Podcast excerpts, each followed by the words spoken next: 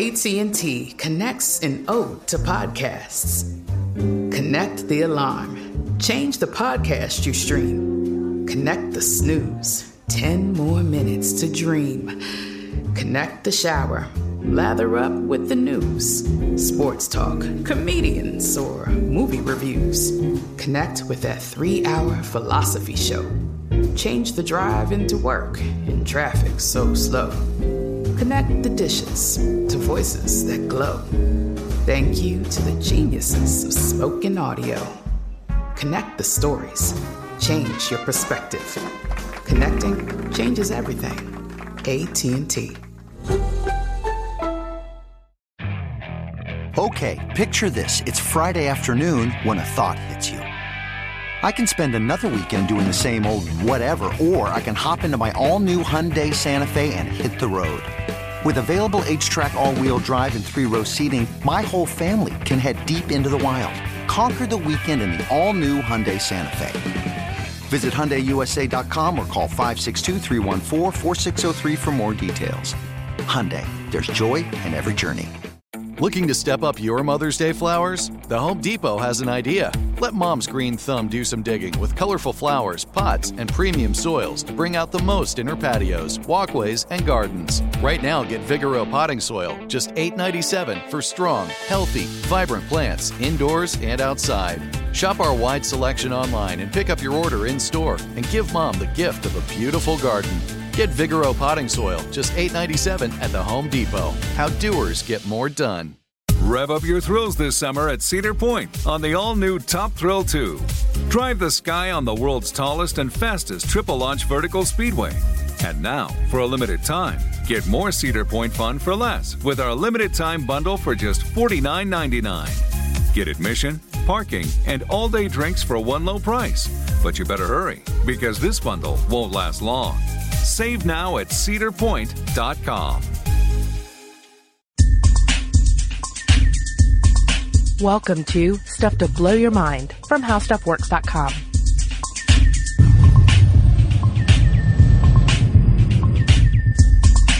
Ladies and gentlemen, I am Julie Douglas, and not with me today is Mister Lamb, who is out of the country. Instead, one very brave soul joins us today. The one, the only, Allison, voice like silk, louder milk. Thanks, Julie. It's a pleasure to be here. I haven't been in the studio in quite some time, and I'm glad to be back to be discussing word aversion. I know. We're going to get into this in a moment. Um, this is all your fault, this episode today, by the way. You want to explain how it came about? I, I do. I do. Um, actually, do you think you could take us back to one day in July? It was like ten o'clock in the morning. There was a fire drill here at How Stuff Works. We were all congregated in the parking lot. I can take it from there. So yes, we were congregated in the parking lot in Georgia. As you know, it can be quite a warm place in the summertime, and it, it can also have a fair amount of moisture. Mm-hmm. So I do believe I made the comment that it was feeling a little moist outside.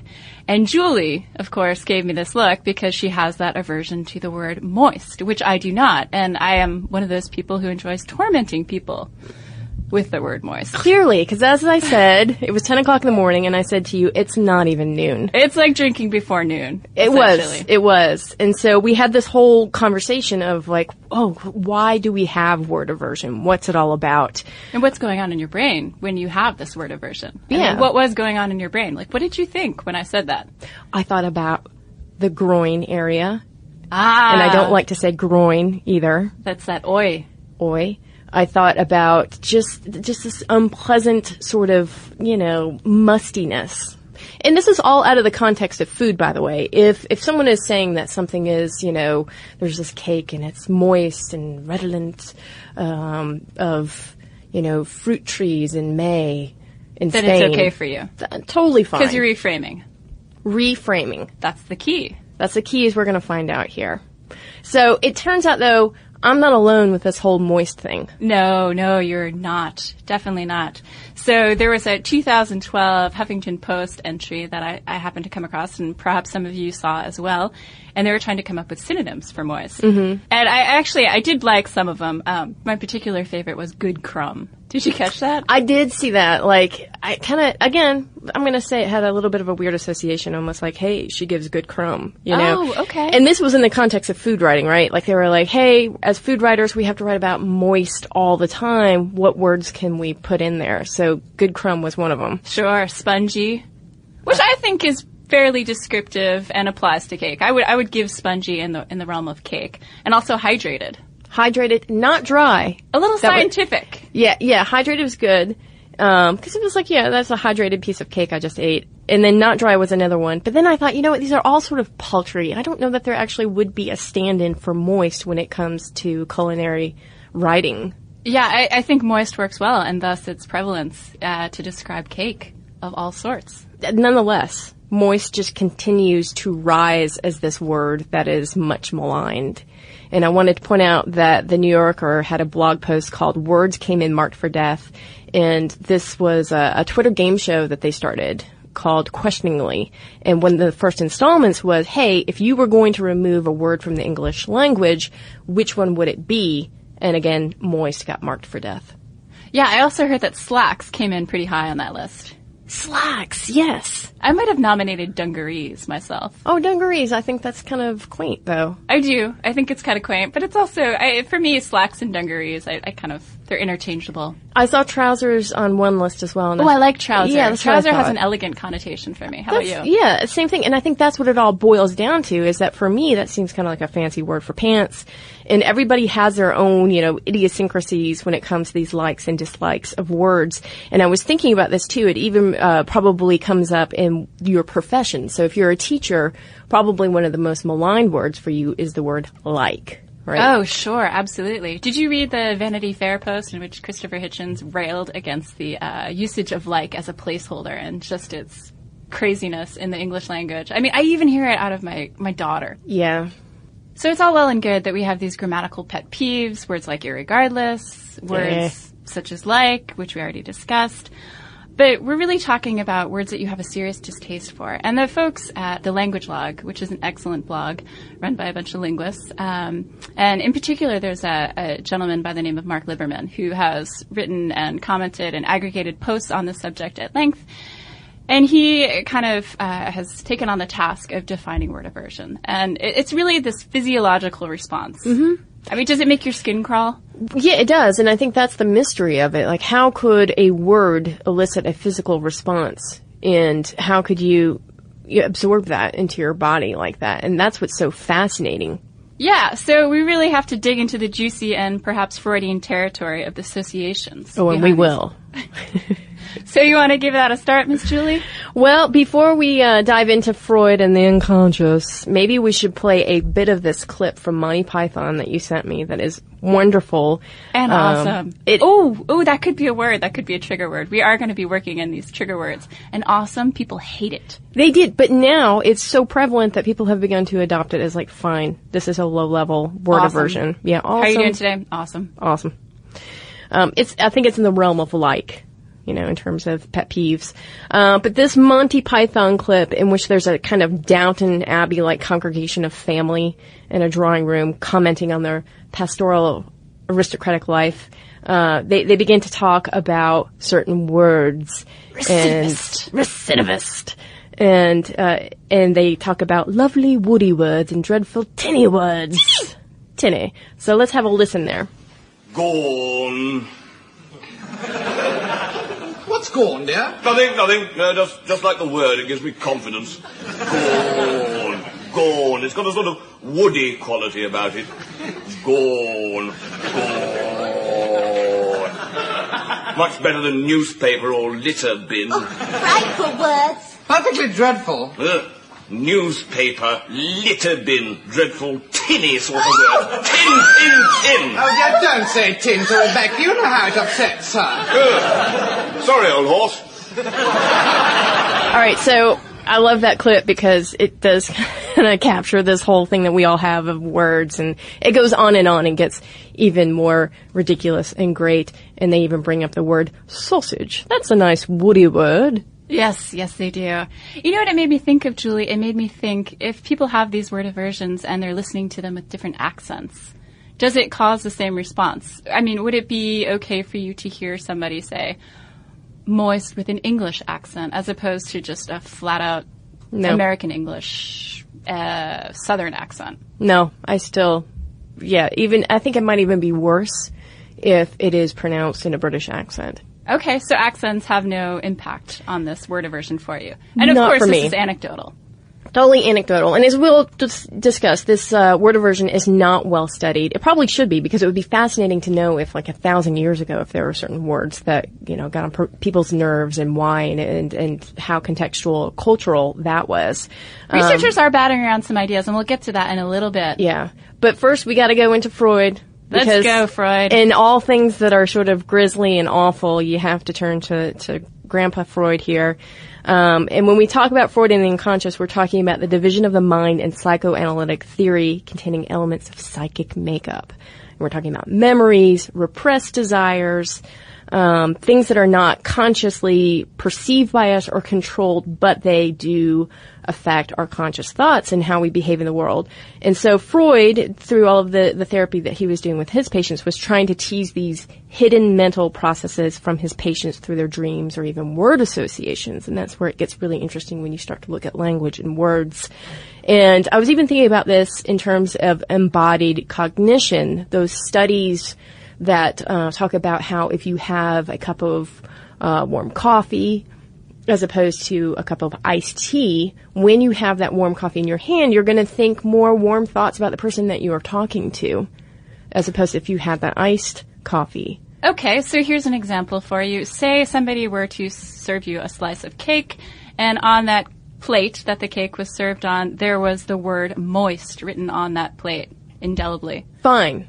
Really? Fine. It's the, the cake. And then I know this is not going to be a dry cake, and I'm all for it. But even if it was written on the plate, that would not...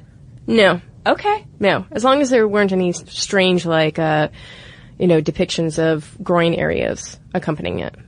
Depicted on the plate. I don't right. think they have those kinds of There's plates. Not some sort of Greek urn somewhere with a piece of cake and groinage. But, um... But you know, they have done studies like that in which people uh, who were freaked out by rats... They wrote the word rat on a plate, and then they put a piece of food on it, whatever they were giving the poor test subjects. And the people did have an issue with eating the food on the plate that had rat written on it. So that was kind of interesting. So I was just wondering if that might hold true for you as well. Well, if it said rat, I have to say, then I would probably not be as keen to eat that piece of cake. Sure. Yeah. And, and this has come up before in the podcast before, too. Like, if you have a chocolate cake and you write cloaca on the top, and, and pretty cursive frosting, is someone going to eat it when they know what a cloaca is? I think maybe if it were purple frosting. All right. So for you, purple cloaca, fine. But I wanted to point out that uh, David Eagleman talks about this, su- this suggestibility a lot in some of his work. In fact, it's in his book, Incognito.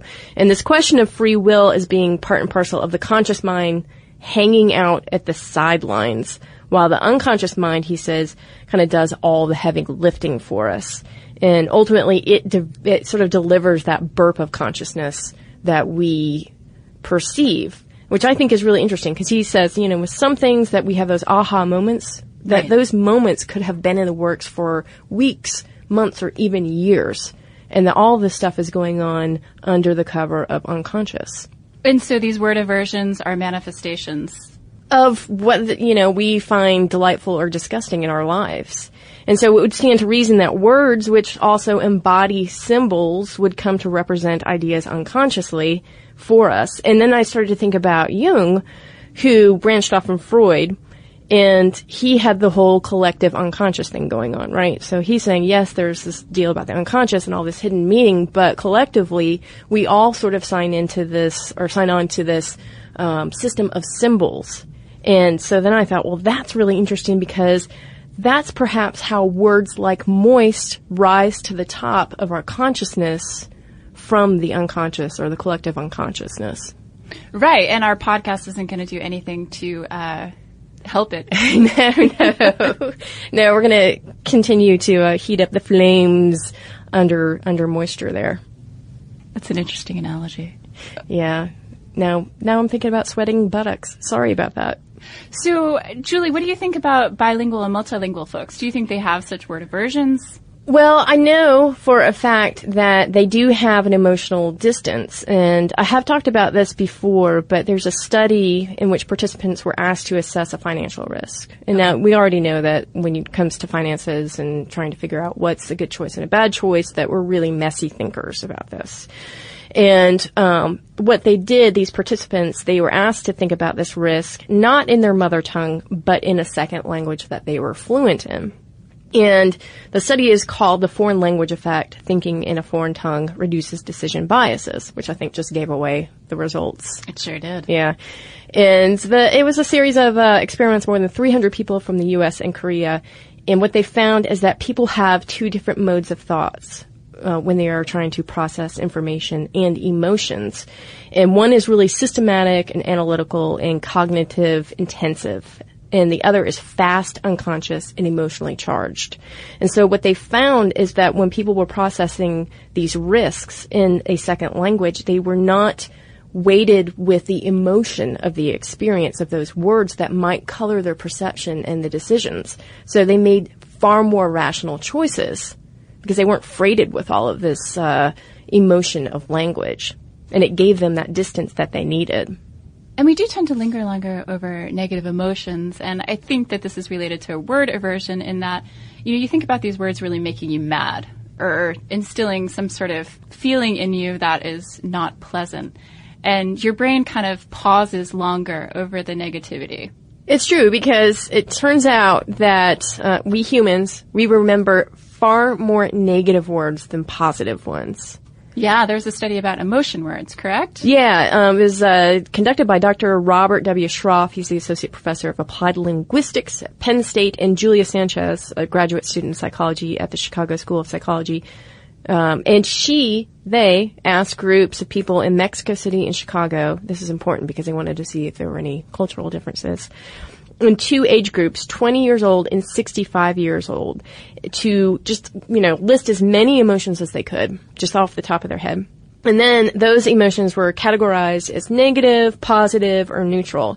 And it turns out that people um, really did know many more of these negative words than positive. We're talking about a proportion of words that is fifty percent negative, thirty percent positive, and twenty percent neutral. Now, in terms of differences between the age groups, it was found that older folks had more of a diversity in, of uh, words. Okay. Which makes sense because they have more life experience and perhaps have dabbled in more word choices. But in terms of proportion of negativity, it didn't matter what age you were. You were still going to use or think of more negative words, you know, depend no matter what your age was. And it didn't matter if you were from Mexico or, or, excuse me, Mexico City or Chicago, you still, again, had the memory available to you that was associated with negative words. So I wonder if that's why we focus more on word aversion rather than word attraction. Do you have attraction to words? Oh, I do. I do. Uh, I'm winking at one of them right now. You know what came up when I was reading this over was uh, a lot of people love the French word for grapefruit. Do you happen to know it? I don't. What is it? Uh, forgive me, French speakers. Pamplemousse. Pamplemousse. It's quite nice. I, th- I think it sounds excellent, especially as compared with grapefruit. Well, yeah, grapefruit is kind of heavy with the G, right? And we'll talk about that. That's one of those plosive words. And it does have impact, but it's not impactful, just for the record. Oh, it nice. Nicely done. Thank I you. I hate impactful. I knew, I see, I knew it. I knew that would be on your list there. I also hate impact as a verb, but that's a whole different That's a whole other ball. And earwax. You're an editor. So by law, I think that you kind of have to. So you would think that I would have a lot. And I mean, you work with words all the time as well. And I, I really don't have too many word aversions. But again, I'm not quite ready to speak to that. No, yet. no, no. Maybe maybe I'll save that for the end. You mean your like centerpiece of word aversion, the one word that gets you? I just have one word. All right, we'll get to that. I think we all are going to have to build up to this one. Yeah, you I know? think so too. Yeah. Shout out to Astapro for sponsoring this episode and providing us with free samples. Rob, as the uh, the local host with allergies here, they sent you some of their nasal spray to treat your allergies. What was your experience like? Yeah, that's right. I always wrestle with the pollen a bit when it rolls in during the spring. So they sent me the little uh, nasal spray. I tried out the product, and yeah, it sure did help me get on top of my symptoms for the day.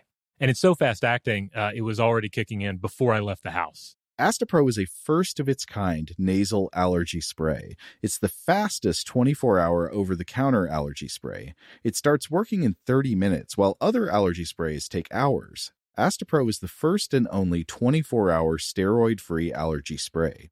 Astapro delivers full prescription-strength indoor and outdoor allergy relief from nasal congestion, runny and itchy nose, and sneezing. Get fast-acting nasal allergy symptom relief with Astapro. Go to astapro allergy dot com for a discount so you can get Astapro and go today. A S T E P R O allergy dot com. Astapro and go. Use as directed for relief of nasal congestion, runny nose, sneezing, and itchy nose due to allergies. Today's episode is brought to you by eBay. eBay Motors is here for the ride. Remember when you first saw the potential? And then, through some elbow grease, fresh installs, and a whole lot of love, you transformed one hundred thousand miles and a body full of rust into a drive that's all your own. Look to your left. Look to your right. It's official. No one's got a ride like this. There's nothing else that sounds like, feels like, or looks like the set of wheels in your garage. With over one hundred twenty-two million parts, you can make sure your number one ride or die stays running smoothly, so there's no limit to how far you can take it. Brake kits, turbochargers, engines, exhaust kits, roof racks, L E D headlights, bumpers, whatever your baby needs, eBay Motors has it. And with eBay Guaranteed Fit, it's guaranteed to fit your ride the first time, every time, or your money back. Plus, at these prices, well, you're burning rubber, not cash. Keep your ride or die alive at ebay motors dot com. Eligible items only. Exclusions apply. Today I'm going to give you some straightforward advice on how to deal with naughty kids. How about instead of timeouts, time ins? Time for you to start paying some bills. I'm J B Smoove, and that was a full episode of my new podcast, Straightforward. Inspired by guaranteed straightforward pricing from A T and T Fiber. Get what you want without the complicated. A T and T Fiber, live like a gigillionaire. Available wherever you get your podcast. Limited availability in select areas. Visit A T and T dot com slash hypergig for details. Snag a Job is where America goes to hire. With the deepest talent pool in hourly hiring. With access to over six million active hourly workers, Snag a Job is the all-in-one solution for hiring high-quality employees who can cover all your needs. On demand, temp to hire, part-time or full-time. You name the position. Warehouse worker, retail associate, grocery store clerk, fitness trainer, baker, stylist, bellhop, podcast producer. Yeah, Snag a Job's got a worker for that. With our easy-to-use platform, you're able to seamlessly post and fill available positions quickly, with a dedicated customer support team to provide all the help you need along the way. Kind of nice knowing you have a talent pool like that in your own backyard, right? Snagajob is the partner you need to keep your business running smoothly. So visit snag a job dot com or text snag to two four two four two four to talk to an expert. snag a job dot com, where America goes to hire. Um, let's talk about a list of aversion words and attraction words here. Uh, a Mississippi State University survey found that among the student population who submitted their least favorite words, these were the ones that, that rose to the top. And this is in order of their level of hatred. Let's hear it. Vomit, moist, puke, phlegm in my nose right now, as you guys can hear. Slaughter, snot, ugly, damp, and mucus. And then a two- Damp? Damp. Really? Yeah.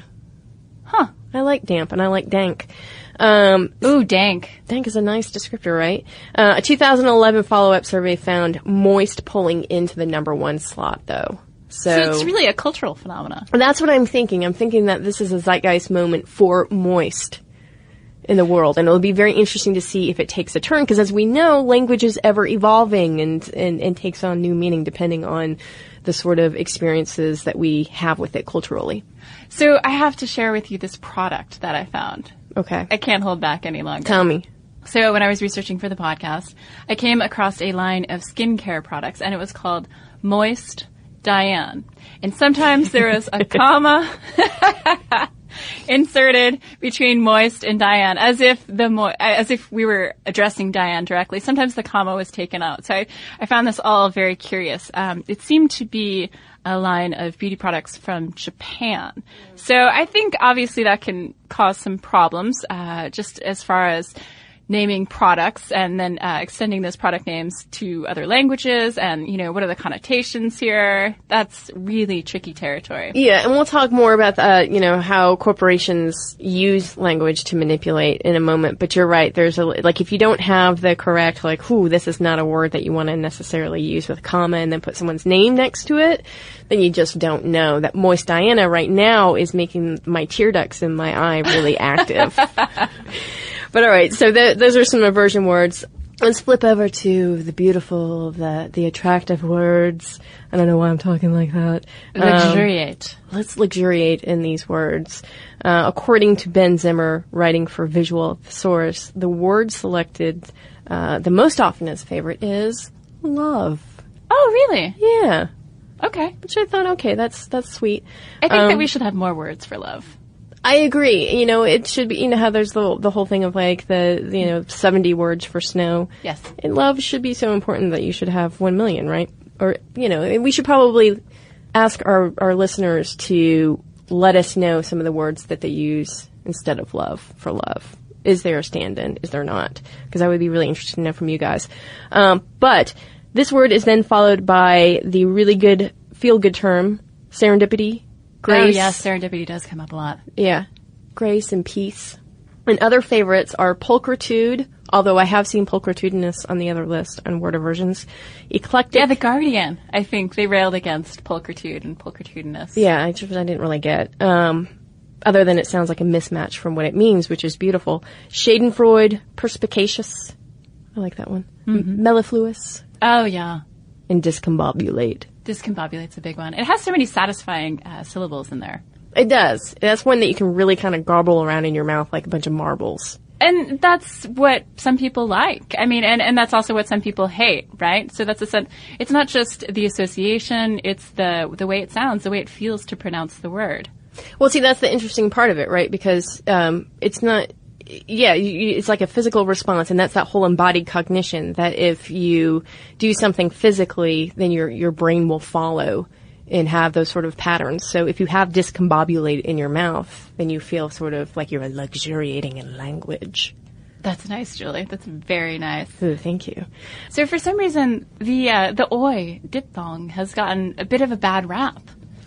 Well, because it shows up in moist and groin. Goiter. Goiter. Goiter. I love goiter. I just love it. Should we discuss what an oral diphthong is? Go ahead. All right. Uh, what we're talking about are gliding vowels in a one-syllable word. So it uh diphthong actually translates literally to two voices or two sounds.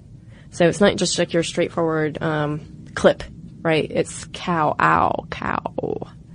That's nice. Yeah, you I'm can see, but Julie is making a lovely face as she pronounces some I know. Of these words. Too bad we don't have a video accompaniment of this. Too bad. Well, see, when, when this brings up this this idea too of um, you know, these diphthongs and, and how words feel in our mouth, it brings up this idea of synesthesia, right? And synesthesia is a perceptual condition in which information between the senses is blended.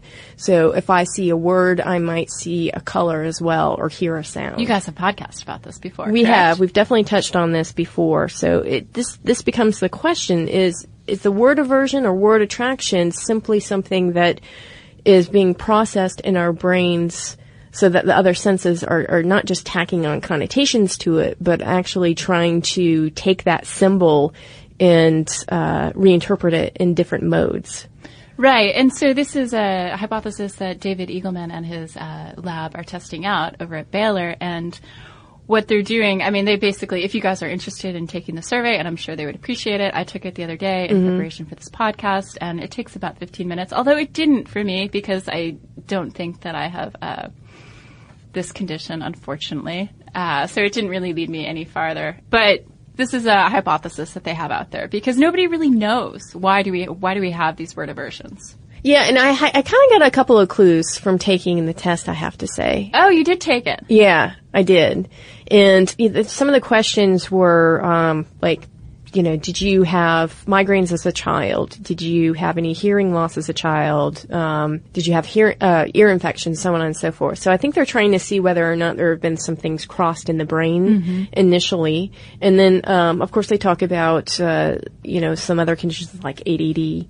And I don't know if they talk specifically about schizophrenia, but they're trying to get to the bottom of this. Like, what is driving this synesthesia, this idea that you're looking at a word and feeling something?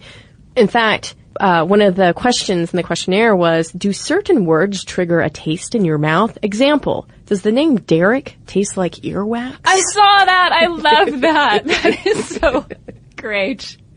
Poor Derek. I know. So all the Derek's out there. Sorry about that. I don't, for me, I don't, the taste of earwax does not inhabit my mouth when I say your name. I'm not sure that I've ever tasted earwax. Definitely scabs, fried chicken. But, uh, I don't, have you ever tasted earwax? No, but uh, how do you just throw off scabs and fried chicken? Like, yeah, scabs and fried chicken. I know that. Well, yeah, because, you know, I conducted an experiment when I was younger. Ah, okay. No longer. This is no longer a habit. Okay. I'm just saying. Yeah, I think it would be really interesting to be a lexical gustatory type of synesthete. Ah, that's right. That's that's that category, right? It is. It yeah. is indeed. Yeah, I think I had a bit of the visual synesthete, but I was low on it, you know, and I think it was more like, hey, you like to dream up things in your head there. All right, uh, let's take a quick break, and when we get back, we are going to talk about the corporate Scrabble strategy of trying to manipulate language and words to make us uh, do their bidding. Today's episode is brought to you by eBay. eBay Motors is here for the ride. Remember when you first saw the potential? And then, through some elbow grease, fresh installs, and a whole lot of love, you transformed one hundred thousand miles and a body full of rust into a drive that's all your own. Look to your left. Look to your right. It's official. No one's got a ride like this. There's nothing else that sounds like, feels like, or looks like the set of wheels in your garage. With over one hundred twenty-two million parts, you can make sure your number one ride or die stays running smoothly, so there's no limit to how far you can take it. Brake kits, turbochargers, engines, exhaust kits, roof racks, L E D headlights, bumpers, whatever your baby needs, eBay Motors has it. And with eBay Guaranteed Fit, it's guaranteed to fit your ride the first time, every time, or your money back. Plus, at these prices, well, you're burning rubber, not cash. Keep your ride or die alive at ebay motors dot com. Eligible items only. Exclusions apply. Today I'm going to give you some straightforward advice on how to deal with naughty kids. How about instead of timeouts, time ins? Time for you to start paying some bills. I'm J B Smoove, and that was a full episode of my new podcast, Straightforward. Inspired by guaranteed straightforward pricing from A T and T Fiber. Get what you want without the complicated. A T and T Fiber, live like a gigillionaire. Available wherever you get your podcast. Limited availability in select areas. Visit A T and T dot com slash hypergig for details. Snag a Job is where America goes to hire. With the deepest talent pool in hourly hiring. With access to over six million active hourly workers, Snag a Job is the all-in-one solution for hiring high-quality employees who can cover all your needs. On demand, temp to hire, part-time or full-time. You name the position. Warehouse worker, retail associate, grocery store clerk, fitness trainer, baker, stylist, bellhop, podcast producer. Yeah, Snag a Job's got a worker for that. With our easy-to-use platform, you're able to seamlessly post and fill available positions quickly with a dedicated customer support team to provide all the help you need along the way. Kind of nice knowing you have a talent pool like that in your own backyard, right? Snagajob is the partner you need to keep your business running smoothly. So visit snag a job dot com or text snag to two four two four two four to talk to an expert.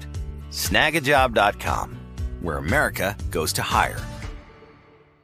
Like many of us, you might think identity theft will never happen to you. But consider this. There's a new identity theft victim every three seconds in the U S. That's over fifteen million people by the end of this year, equal to the populations of New York, Los Angeles, and Chicago combined.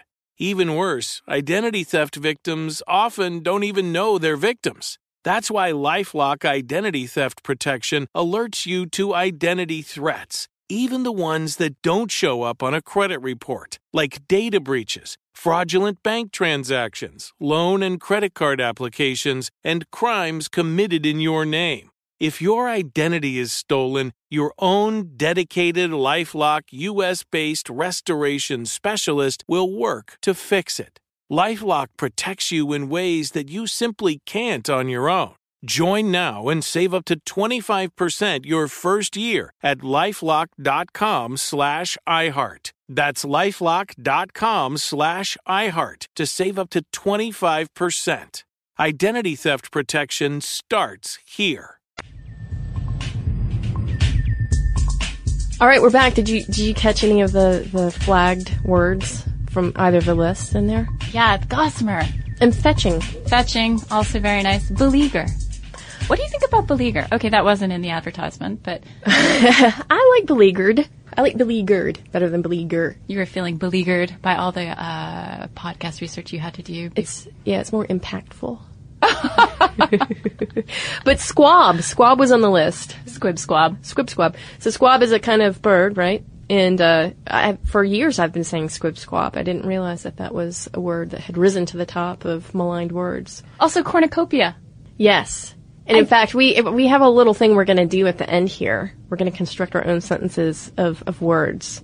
Oh, okay. I don't Cornucopia wanna... shows up in my sentence, by the way. Okay. And I invite listeners to do this as well.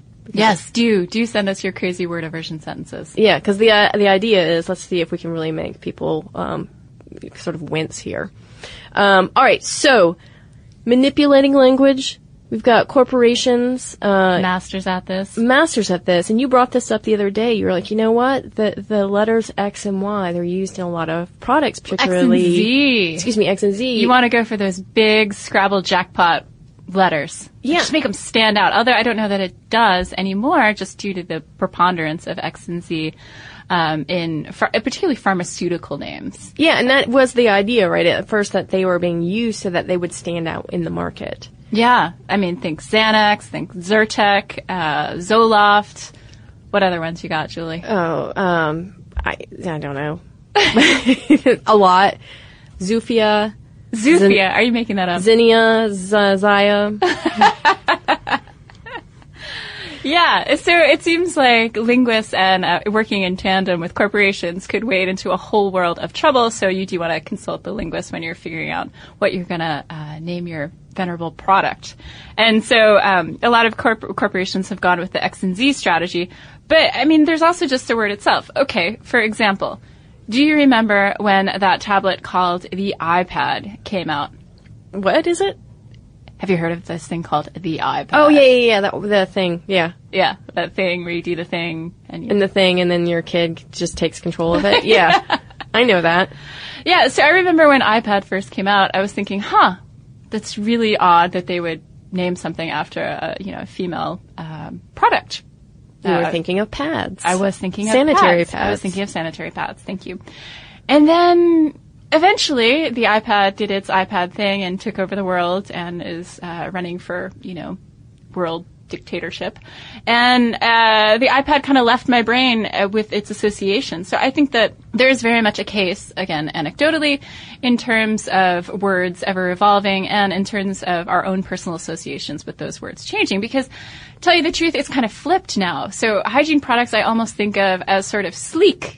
Like an iPad. It's weird the way that works. I thought I saw you on, on the train the other day, um, just flipping out a pad and then just kind of typing on it and looking around and looking like very self-satisf- satisfied there. Yeah. Yeah. I, I wasn't sure that was a pad, but now I know. Um, all right. So th- that's this idea, right? That you can reframe and you can retrain your brain. Um, but I did want to point out, uh, before we talk a little bit more about that, is that, uh, advertisers and linguists who are consulting with them can also give advertisers a jump by using alliteration and rhyme. We're talking, I love alliteration. Yeah. Love it. Yeah. I mean, we're talking about, you know, when we talk about alliteration and rhyme, nutter butter, YouTube, uh, onomatopoeias, right? Like Twitter. Absolutely. These are things that stick in the brain. Tweet. And plosive consonants. These are really important in advertising, too, because these plosive, you can already hear it, plosive consonants cause the airflow to stop during pronunciation because there's an occlusion in the mouth. So we're talking about the glottis in the back of the throat or the tongue.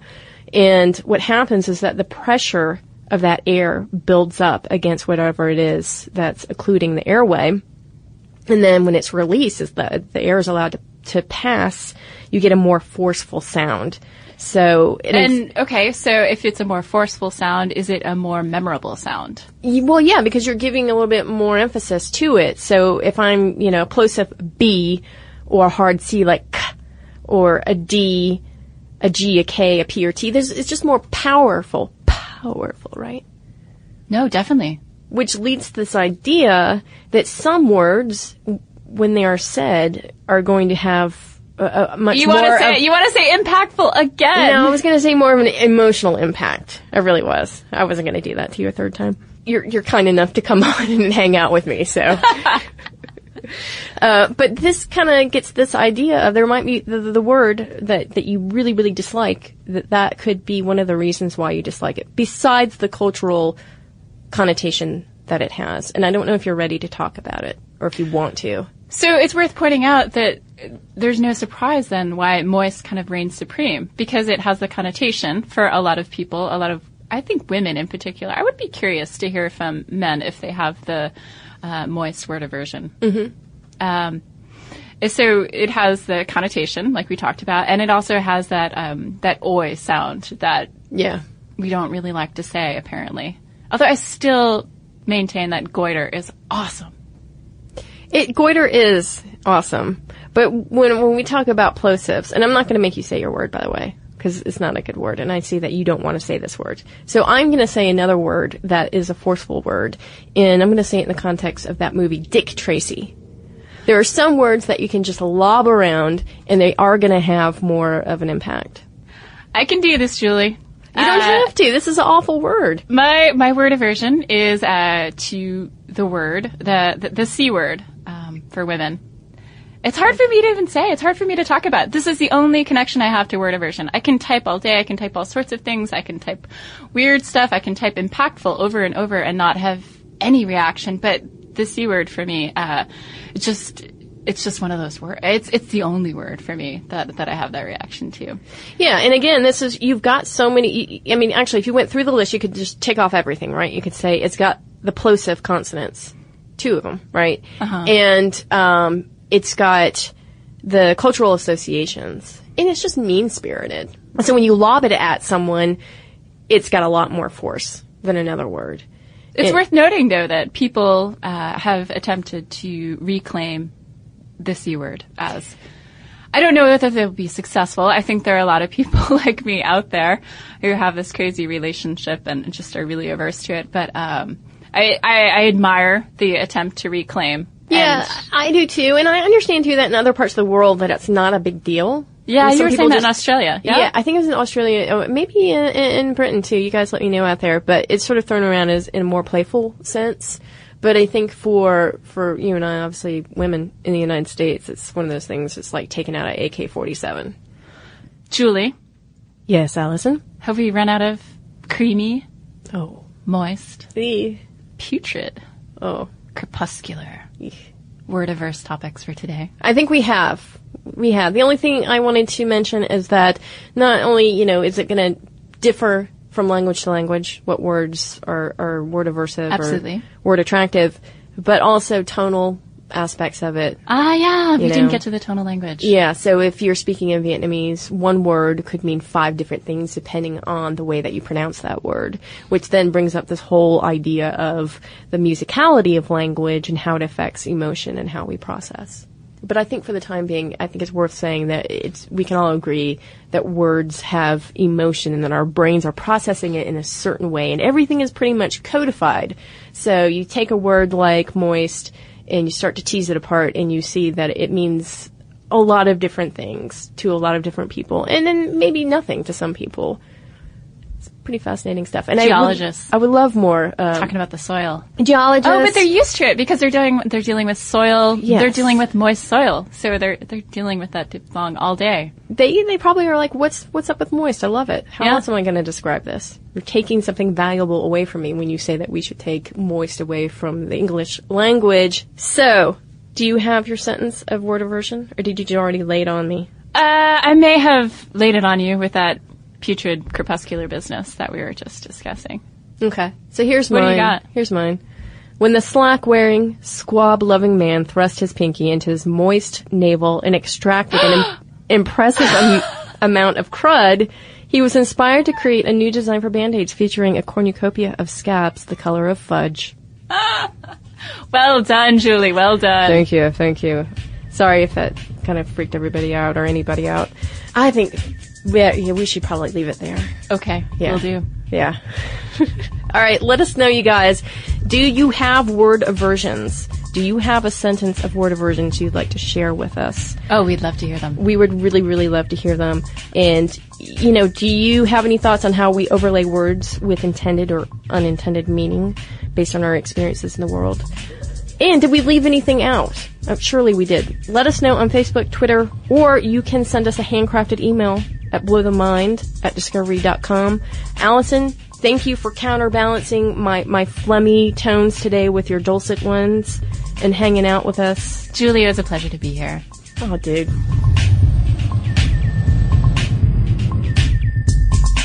For more on this and thousands of other topics, visit how stuff works dot com.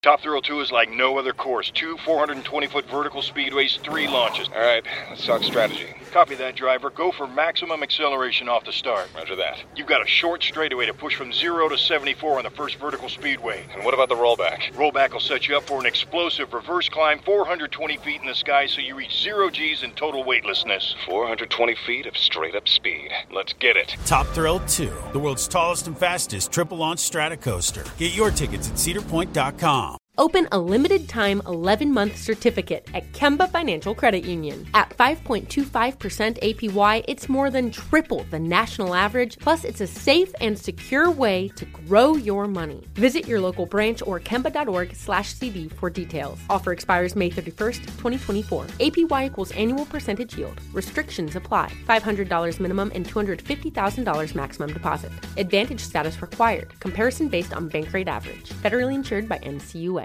Today's episode is brought to you by Visible.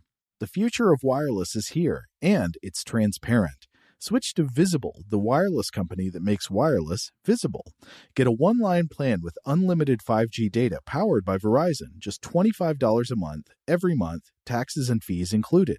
No hidden fees, no surprises, no, really. What are you waiting for? Get with the times and switch to Visible at visible dot com. Monthly rate on the Visible plan for data management practices and additional terms, visit visible dot com. Xumo Play is your destination for endless entertainment. With a diverse lineup of three hundred fifty plus live channels, movies, and full T V series, you'll easily find something to watch right away. And the best part? It's all free. Love music? Get lost in the nineties with iHeart nineties, dance away with hip-hop beats, and more on the iHeartRadio music channels. No logins, no signups, no accounts, no hassle. So what are you waiting for? Start streaming at play dot xumo dot com or download from the app and Google Play stores today. All you can stream with Xumo Play.